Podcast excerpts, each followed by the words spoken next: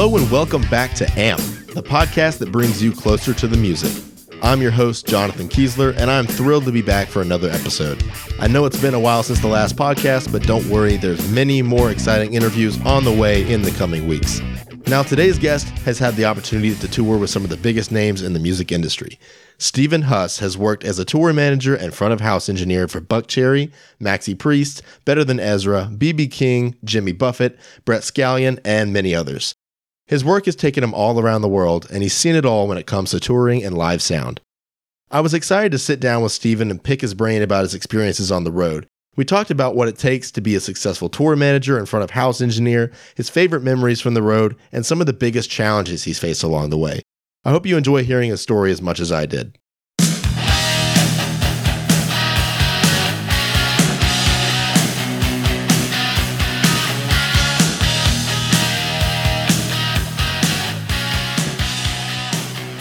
Please welcome to the show, tour manager and front of house engineer, Stephen Huss. Hey guys, how are you? Doing great. How are you, Stephen? Uh, making it. Doing okay. Thanks. So before we get into anything here, how did you get your start in music? I know this is not your primary career. So what got you into music and wanting to go on the road? When I was in high school, a friend of mine's older brother was in a band called Driving and Crying.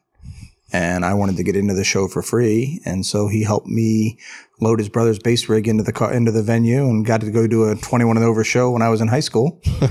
And somebody said, hey, good job. And then when I got to L S U, uh, a friend of mine knew the guy at the audio uh, company there in Baton Rouge. And when I was swimming there, um, Driving and Crying, a couple others came in and started doing that. And somebody handed me fifty bucks and said, hey, man, good job. You want to keep doing this? Heck yeah, why not? It started as a hobby like most people do, I guess. And then yeah, it was a hobby. And then, you know, the the the love I have for it is the energy that comes off a live show, a live good show. There's nothing like it that, you know, just listening to people and the, the energy that comes off that show is incredible. There's nothing like that. No. That's what the world missed for two and a half years. Right. That's what I know. I was on a huge concert kick right before, and then having that, it's just I was looking for any live music I could and yep. wanted to get back out there. Uh, what was the first big tour gig that you can remember? I got picked up to do a bunch of local crew coordinator for the Rolling Stones um, tour. Voodoo Lounge in the nineties was the first stadium oh. arena tour. So I, I didn't do a whole lot other than I was literally just hiring and putting the local crew out, but got to go to all the shows and did it in like ten venues and was like, okay, I'm in. Wow. How do you prepare when you go on a tour? Like what's some of the things that you do beforehand um, and leading up to a tour to prepare? So nowadays, you know, I, um, I'm fortunate enough that, like you said, I have a different career as well. So I wasn't crushed like not two million of my friends over the last COVID years, but a lot of referrals will come in or people ask. And then, you know, it's it's finding out what that band wants, listening to the music. If I don't know the music or don't know all the songs, um, mm. if I know a lot of the songs, that's great. You go listen to that. Um, and then it's just to get the meet with the band, understand what they want, what they're looking for. It can be totally different. It can be, you know, hey man, we just, we want to have this kind of vibe, or we want it to feel like this, or, or, you know, hey, I want it to sound like the record, or I don't want it to sound like the record. I want it to sound like a live show. Uh, Charlie at Anthrax once said, when I was doing monitors, he's like, I don't want it to sound like a drums, like a, like a studio drums. I want it to sound live, but I don't want to hear anything else with it. Which was the hardest thing in the world for me to figure out what he meant. But, it, you know, it's, you know, so now it's just listen to them and find out and then go out and build the show.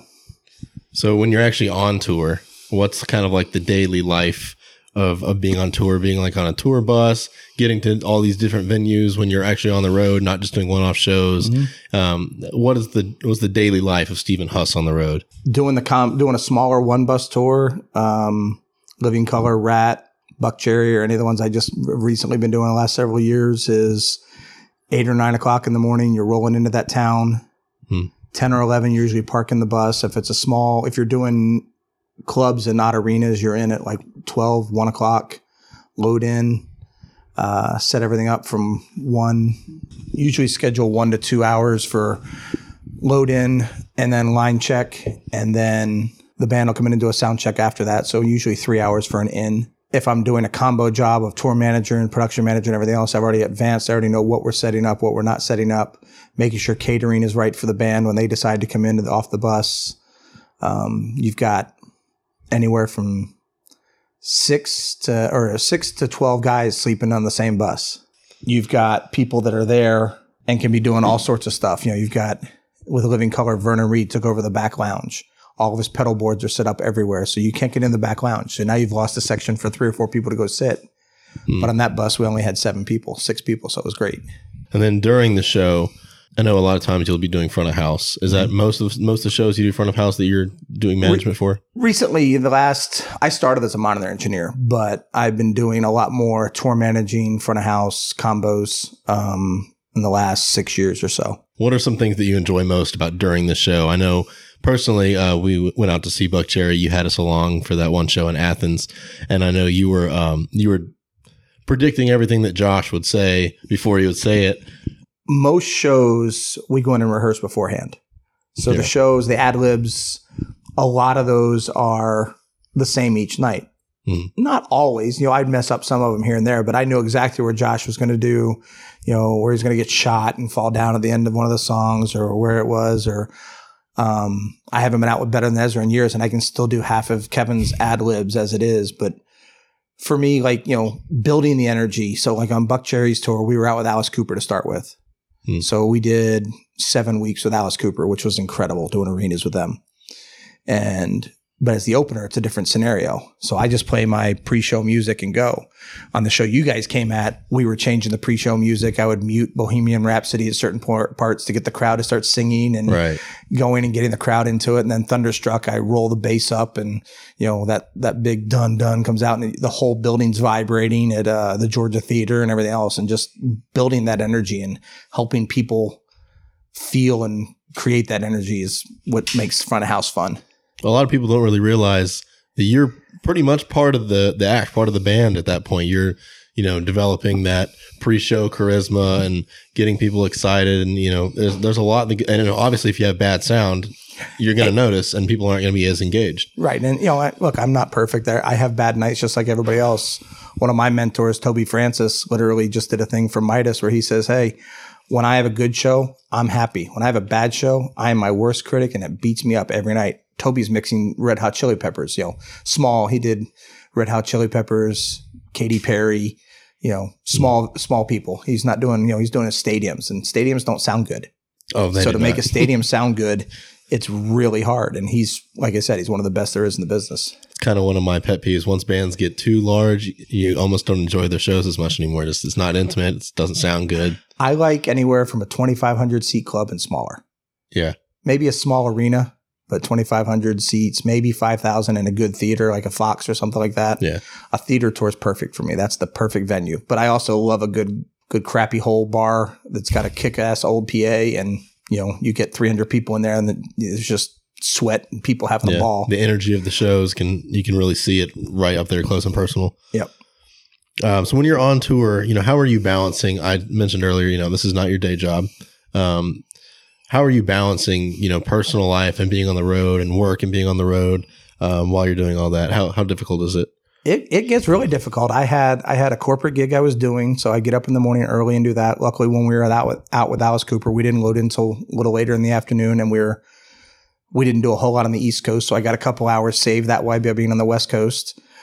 You know, Dana, my girlfriend, fiance, whatever, you know, whatever you want to call her. We're not getting, you know, we we lived together and we got a mortgage for our second marriages, but she, uh, she broke her leg in the middle of that tour hmm. and not being there is the hardest thing in the world. My daughter, Maggie, who, you know, um, I was in Hawaii and she went in the hospital, and getting a call that your daughter's in the hospital and you are no sooner than twenty-four hours is the closest you can get home is the hardest thing in the world to deal with. So it's mm. it's challenging at times. Yeah. Speaking of that, speaking of flights, I know I, I track all your flights when you post on Facebook. You know, you got seat twenty-six D or whatever Five, today. Last row first, five A, five A, five A, B, C, or D, hopefully. How do you have a flight total for how many flights? Do you, do you keep track of the total amount you've been on at this point? I have over five million miles on Delta, two on United, and one on American, but I don't know wow. how many actual airplanes I've been on. Yeah, that's uh, that's always funny for me to see where you're at in, in the world, you know, any given day of the week. So yeah, that's funny. Do you have a favorite venue or do you have a favorite location that you've ever? Red Rocks. If you're going outside to an amphitheater, Red Rocks. That's is, what I've heard. Red Rocks is incredible. Walking in the tunnel, signing your name in the tunnel, the first time I walked into the Forum in L A and got mm. to do a show there, the United Center, Madison Square Garden, the iconic places like that were awesome. Right. I, I did, I was doing filling in for a buddy with Mike Posner, and that's when I did my first show at the Forum in L A. And it was like, wow. You know, it was badass. That's, Red Rocks is definitely on like the list of oh, yeah. bucket list. I had places to see anyone, you know. It, you know, it, it, the best part about Red Rocks is during the day, it's not closed. So people are running stadiums. We're putting everything in. You can't close it for sound check. Right. You know, so normally we won't do a sound check there. It'll be a tech doing it. It won't be the band, mm-hmm. you know, because the, the venue's open until right. they decide to do it. And then it's the seats. But you people are running stadiums the whole day. Crews running stadiums. You know, that's amazing. They just they just redid the roof. I haven't been there since they've redone the roof though, and and I'll go on that one. For me, that one came out because as a kid, um, U two had the video shot there oh, for yeah. Sunday Bloody Sunday, and that was my first. I was like, wow, where is this place? And that was, you know, that album was inspirational in my life anyway. But that was something else for that video. Yeah, that's, and I've heard that the the sound is actually pretty good there too because it's. The natural amphitheater. But. Yeah, the natural amphitheater is really good. It's harder with the low end because you're at altitude and low end, uh, there's not as much air to push for subs. So you've really got to make sure you got a lot of low end to kick in there. Same with Mexico City. Whenever you're down there, there's no low end in the thing compared to what you would do at sea level just because of the way the physics work on audio. Hmm. So going off that, you know, uh, every show is different. Every venue is different. Um, you're constantly changing your, your audio rig and how, how you uh, make adjustments. Can you ever think of something that you were that you, a problem that came up that you just actually couldn't solve at the time and you just had to make do with it? Oh, there's lots of them. I mean, as much as I hate to say it, on the Buckcherry Alice Cooper tour, we were in Pittsburgh and the engineer for Alice Cooper, you know, we walk in and get whatever he did. And he was trying something new that day and set it up for himself. We didn't have front fills, so the first ten rows kept saying they couldn't hear anything, hmm. complaining to the band during the show. Um, he flew the P A higher than I would have, but that's, I mean, now, now this guy's out with Metallica, so it's not like he doesn't know what he's doing. So I'm not right. saying anything like that. It was just, he was trying something different and it made me, made for a hellacious day for me that night. And it, it haunted me for weeks on that tour. I was like, oh my God, I just, I want that show back because like you say, people come for that energy and that stuff and mm-hmm. just wasn't there for me that night. So I couldn't fix the mix because I didn't, there was things in there that I wasn't, I don't know if I wasn't capable of or I wasn't aware of at the beginning when we were doing other pieces of it that I needed to put together. There's a big difference in when you saw me do sound check for Buckcherry and then you put four hundred, you know, and that, that venue held, what, one thousand people or whatever. We put a five hundred people, six hundred people, as I call them, mm-hmm. wet bags of water in there and how it sounds. You know, the way the, the way the sound waves act in a concrete room or a theater changes as you add bodies to it, as yeah. the dynamics change. So doing the sound check gets me at one place. By the third song, I better have it where I think it needs to be for the rest of the show, and then go from there. That's really once like the the in, the initial intro of the band comes out, and you, you get past all that, and then you're just kind of in the in the groove of the set yeah. for the rest of the time. You, yeah, you I mean you've got it. Changes, and depending on what you're doing, if you've got screen or you got snapshots and stuff, and you've got settings on your boards, the new digital boards, I can push a button and have it ready to go to the next song and have, okay, well, there's more delay in this and it's already preset, or uh, we got to, you know, if it's a different band and I got a guitar change or whatever else and that guitar is louder, I can have scenes where I set up and boom and change it and it's already there. Yeah. Um, with Mike Posner, you know, the Mike and a couple other guys would be like, okay, on this song, I don't want to hear him as loud. So I would literally change their settings per songs of what they wanted to hear in that song. I was doing monitors for it, but that's what I would do there on the scenes. So, I mean, it's the new digital boards are a game changer in that, but I also really miss the old analog desks. Yeah. Do you have a favorite show that you can think of that you, you know that was like that went off without a hitch? It was perfect. Um, recently, big or small? Uh, we'll go big. Mike Posner at the Forum. Oh yeah. I mean that. So that show, that everybody's singing, screaming. It was great. Um, actually, no, Mike Posner at the uh, at United Center at the Forum. It wasn't a good night. We had, again, a digital board, and I saved the file from the desk in Chicago onto my thumb drive and loaded that into the desk in um, L A. We flew overnight on the, after the show. We got up that morning, left Chicago, loading in. It was a uh, Jingle Bash or Deck the Balls or one of those, you know, radio shows where the stage spins. Yeah. We get forty-five minutes. Somebody else gets forty-five minutes. They keep going. And I got a virus. So during sound check, I was like, dude, I have no audio. We already checked everything. We thought we were showing we were passing audio, but it wasn't working. We didn't see that because all we did was check the meters. So I had no audio during sound check. And it literally, so in the day before in Chicago, it was great. You know, thirty-five thousand people singing, mm-hmm. Took a Pill in Ibiza. You can't even hear Mike because the kids are screaming it so loud and everything else. And then the next night, it's like, oh my God, we got the show to go. And it was fine. But it's technically was a lot of challenges that next day. So it can change just day to day. You're throwing up a lot of big names out here, you know, Buckcherry, Alice Cooper, and Better Than Ezra, I know, is one you, you do a lot with. And um, who's who are some of like the big names that you're like the most proud to have worked with, like personally?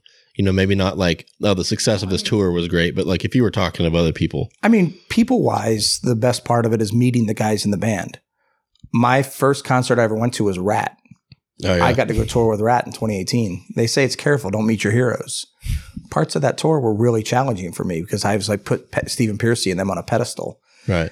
He was having some issues at that time, so it was a little challenging. But I've continually kept touch with Ezra longer than anybody else. Um, all the way through Deluxe. They were just here a couple weeks ago. I took Maggie and we went and had drinks and everything before the show with yeah. with uh, Michael Jerome, the new the drummer, and hung out with him before the show. And we left before they had to leave. They were doing some media stuff after the show, but we left before that. But you know, I'm going to see him again in a couple weeks in New Orleans and whatnot. So Better Than Ezra, I would do. I don't know from. nineties all the way through like two thousand seven, two thousand eight. I do shows every year for them. So that's when you're always excited to get the call about, or yeah, I mean, you know, yeah. just hey man, you're in town, or hey, I'll go hang out. It's just go hang out with them. It's yeah, it's we call it road family in the industry, but like I said, you're living on a bus with eleven other guys or ten other guys in a tour bus. So you got a front lounge, little kitchen, a bathroom you can't poop in. You've got twelve bunks. And a lounge in the back or a star coach in the back. It has a queen bed for the for the artist. But that's it. You you are on top of each other. So you literally become family. You like to do nowadays, uh, you're kind of more or less done with these, you know, month or two month long tours. I know Buckcherry kind of ran you dry at the end of that last one. Yeah, I, well, I, I took a I took a different professional gig, a corporate gig um, that's got me more tied here. I can't do I don't have the flexibility I had before. But I'm also, you know, I'm in my fifties. You know, at some point I want to go and go do some fun stuff. There are a couple bands that have called and asked, and I can't go do the tours, the full tours for them, but I'm looking to try and do a week or two here. I don't have a problem with that. That's fun. For me now, it's it's about doing the stuff I want to do and mm-hmm. that works, that as the balance for me and my family and everything else. Yeah. So what are some of those things that you would really like to still pursue from now until whenever, that's still like maybe some bucket list items you haven't done yet that, that you'd like to, to venture out into? Um, I don't like studio work. I don't like, I don't like doing stuff in the studio. I like live. I mean, I, I like touring certain places, not even certain places. I like going, I, I've been to seventy, sixty-nine or seventy countries. I want to hit a hundred. Okay. That's a bucket list for me. I want to hit a hundred. I do a lot for Maxi Priest. I've been with Maxi Priest for five years now, and he traditionally only does one-off weekends. He did this last summer, do a tour with U B forty, but I was out with Buckcherry, so I couldn't do it. Hmm. He also plays some incredible places. I'm going to Anguilla with him, Turks and Caicos, Barbados, Australia, New Zealand, Papua New Guinea, uh, Tokyo, Bangkok. Those are all on the schedule this year. Mm-hmm. You know, if I've got to take a weekend and say I'm going to take some time off of a corporate job, going to New Zealand and Australia for a week is not a bad thing to do. So kind of going back um, a little bit of the uh, the office side of things, you know, when you being a tour manager for these bands, how is it working with venues and booking and, you know, the special requests that the artist may have? You have to work with all these venues and, and doing all the paperwork side of things, you know. The more I've toured lately, the more I've gone on to the tour manager production side. And then on the smaller tours, I fill in, you know, I do the front of house or whatnot. Mm-hmm. But because of my corporate background, I'm a little bit better, not better. I'm very capable of being a project manager in the corporate world. So dealing with those requests is not a problem for me. Having an artist say, oh, I want to stay long, or I do this, or hey, will they pay for that? You know, I'm I'm okay with getting that done. That's that's sort of something that's come from me being a project manager, getting my P M P in the professional world and then carrying it over to the music world, as opposed to, you know, just the school of hard knocks and going out and doing it. I get to go deal with that, building cell networks or, you know, telecom and dealing with a municipality on my corporate gig, or now selling stuff to them. So have you ever had like a really outlandish request that a uh, an artist has made that you're just like, okay, we'll, we'll try? Oh, yeah. I get them all the time. We used, I, in fact, a funny one was I went out after Anthrax. I went out on a Disney kids tour, Disney Junior dance party. And it was literally Doc McStuffins and Vampirina and all these kid shows that I have no idea what they were. And our lighting director, Matt Gass, literally requested an odd number of Stellas. So they would have to buy an extra twelve pack or whatever it was. And then he'd, he would reject the cooler if it didn't have the odd number in it.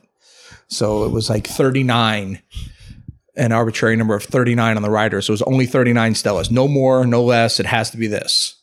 So, you know, they literally would put stuff in that just to see what venues would do. Some venues, you know, do it. Other venues are like, no. But most of the time, you know, you know, the days of I don't want red M and M's, I never dealt with any of that. That's not right. Crazy. But, you know, there are things that they want. You know, certain people want only smart water. Certain people, oh, Fiji, you know, um, I think it was Piercy or Juan from Rat that said, I don't want Deer Park. It tastes like deer piss water. It's got to be a specific, you know, it was specific waters. So. Aquafina only. Yeah. yeah, something to that effect. When you're dealing with a lot of these, you know, divas or just all these personalities you got out on, on the road, um, do you ever have any that just kind of go too far? You have issues, um, maybe, you know, you have to part ways with anybody, yeah. something like that.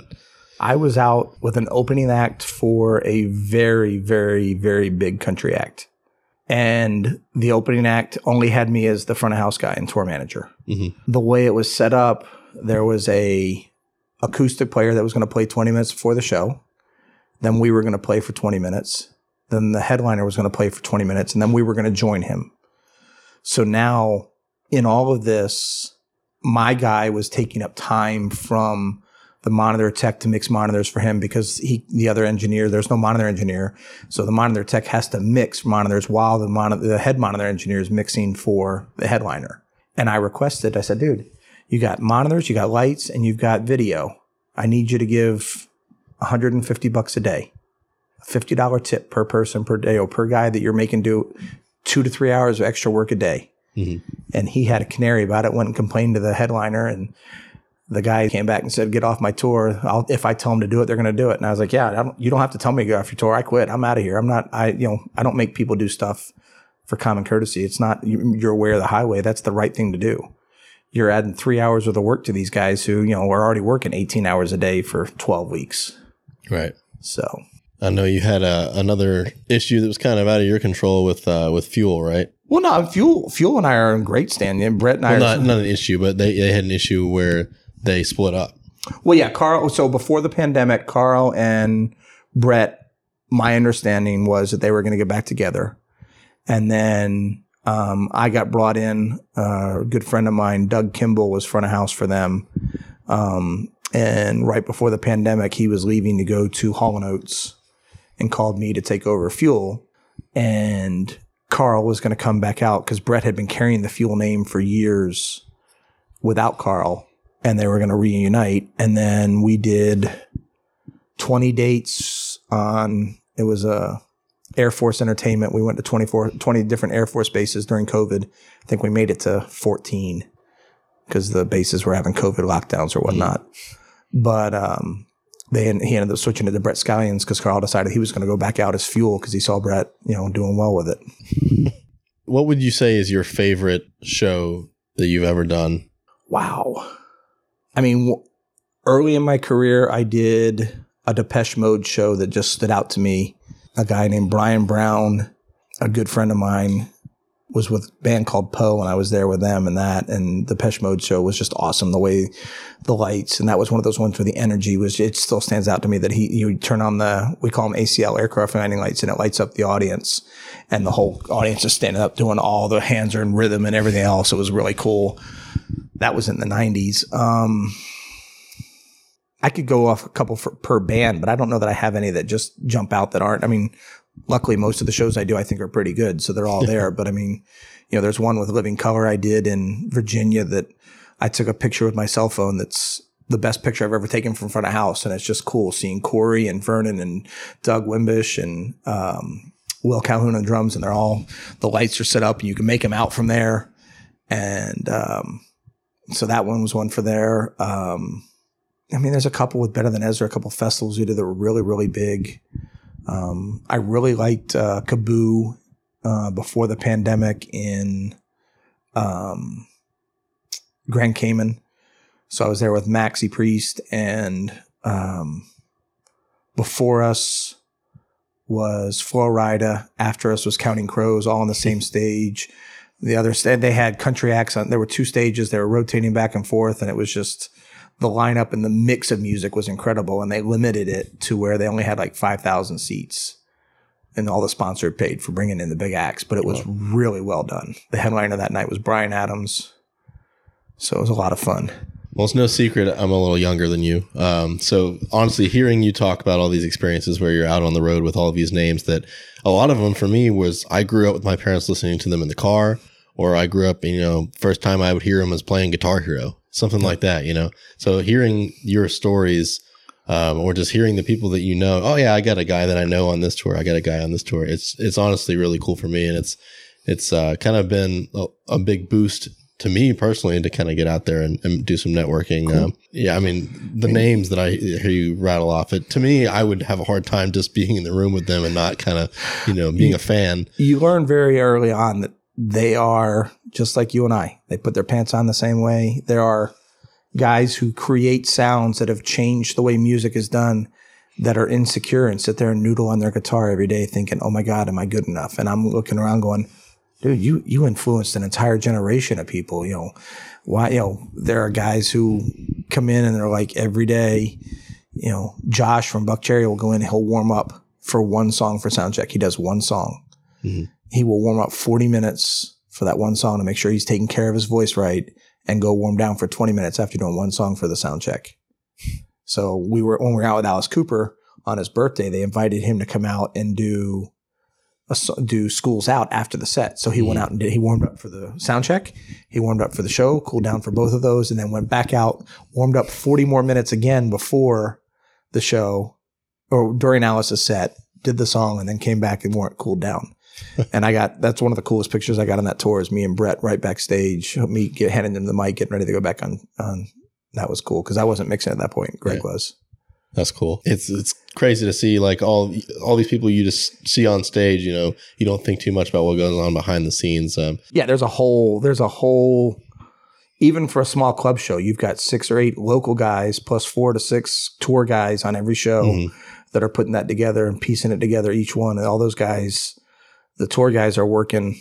You know, they're on that bus. There's no Alice Cooper's seventy-four years old, and we did five shows a week. Yeah, it every kill, week. It, it kills every me how week. He's still out there. it's, he's you doing know, a great job still, too. He's got four. He's got four buses plus his three semis. Yeah, you know, and they're out there doing that. And then you've got you know everybody else is you know going out with everything now. There are so many shows that everybody's out there because they didn't work for so long that it's you know they're all trying to bring the best they can to get everybody there because you've got a choice. You've got a show every week, every night of the week almost you could go see. You know, I know that you, you've said before, oh, I want to go to that one, but I'm already at this show or something else yeah. is scheduled. And, you know, so, you know, but they're it's, out there. It's hard to look past to next year. It's like, they'll come back, but I want to go now, you know. Well, you know, Tom Petty said it once. He, he he actually was on his website and everything. It said that if it wasn't for my crew, I'm nothing. You know, I've yeah. got to have the tour manager, the production manager. David Rawlings has a thing that says, I don't care who you are, sit down, shut up, and listen to the stage manager. You know, you're not that important. He's there to make sure you do your show. You know, yeah. those guys. And for the most part, ninety-nine percent of those guys are like that. They are not egomaniacs. There are the ones out there that I'll call just artists yeah. that are that are misconstrued. Yeah. I mean, the ones that the ones that make it big and stay big or, or stay relevant. Roll- Sorry, Henry Rollins, not David Rollins. The ones that make it big and stay big and relevant, you know, they, they know what to do. They know who to put in charge of what and how to delegate. Mm-hmm. They know they're not the best at everything. So. No, and, you know, that's, you know, when I started in this business, people toured to break even to sell mm-hmm. records. They toured for you to go buy their record. Yeah. There's no records anymore. There's, you know, they don't, you buy a song on iTunes, the artists don't get paid crap for that. They don't yeah. get paid, unless you're Taylor or Ed, you don't get paid anything for, for selling on Spotify. They tour. That's how they make their money. Mm-hmm. You know, it's, that's their, that's their paycheck now. They sell the songs or get you on the radio and get you to come to their show, but they want, you know, it's touring and merchandise and merch, is where yeah. they make their money. Yeah. And then before we get out of here, because I'm sitting right behind this uh, awesome Millennium Falcon Lego kit you got here. I know you've got a whole room that I walked through earlier. Um, you got every Lego imaginable up there, and I'm, I know you got more on the way. There's boxes in the corner. What is your favorite Lego kit that you've built, and what's one that you still want to build to this day? Um, well, I asked for Dana works for the Lego group. So she, she works for the Lego group. We got rid of our dining room and actually called it the Lego room. um, we've been in the house almost two years now, and she's still designing shelves to try and get more in there. But I figure we're gonna have to kick a kid or two out to make a couple other rooms fit all the Lego sets. Um, the Millennium Falcon is, I asked for that for two or three years, Dana. Three. I asked for that for three years. So, um, you know, it's also expensive as hell. So yeah, that's Legos are no joke. That that room in there, you got to get some insurance for. there, they, yes, there is a special rider on our homeowners insurance just for Lego. There really is. Amazing. Yeah. Next kit I want, um, Eiffel Tower, t- t- Titanic. My next ones are all going to be big. Cool. That's like every kid's dream room right there, you know, yeah. right right at the front of the house. No. Love it. Well, thank you, Stephen. I appreciate you sitting down with me and talking about your days on the road and being a front of house engineer and everything. And I really appreciate it. No problem, man. If I can help on anything else, let me know. Thanks, man. Thanks. Have a good one. Thank you so much for listening to this episode of A M P. If you enjoyed the episode, please drop the show a five-star review on Spotify and Apple Podcasts. Follow A M P on Instagram, Twitter, and TikTok at A M P Music Podcast. And let me know who you'd like me to interview next. Thanks again for listening. See you next time.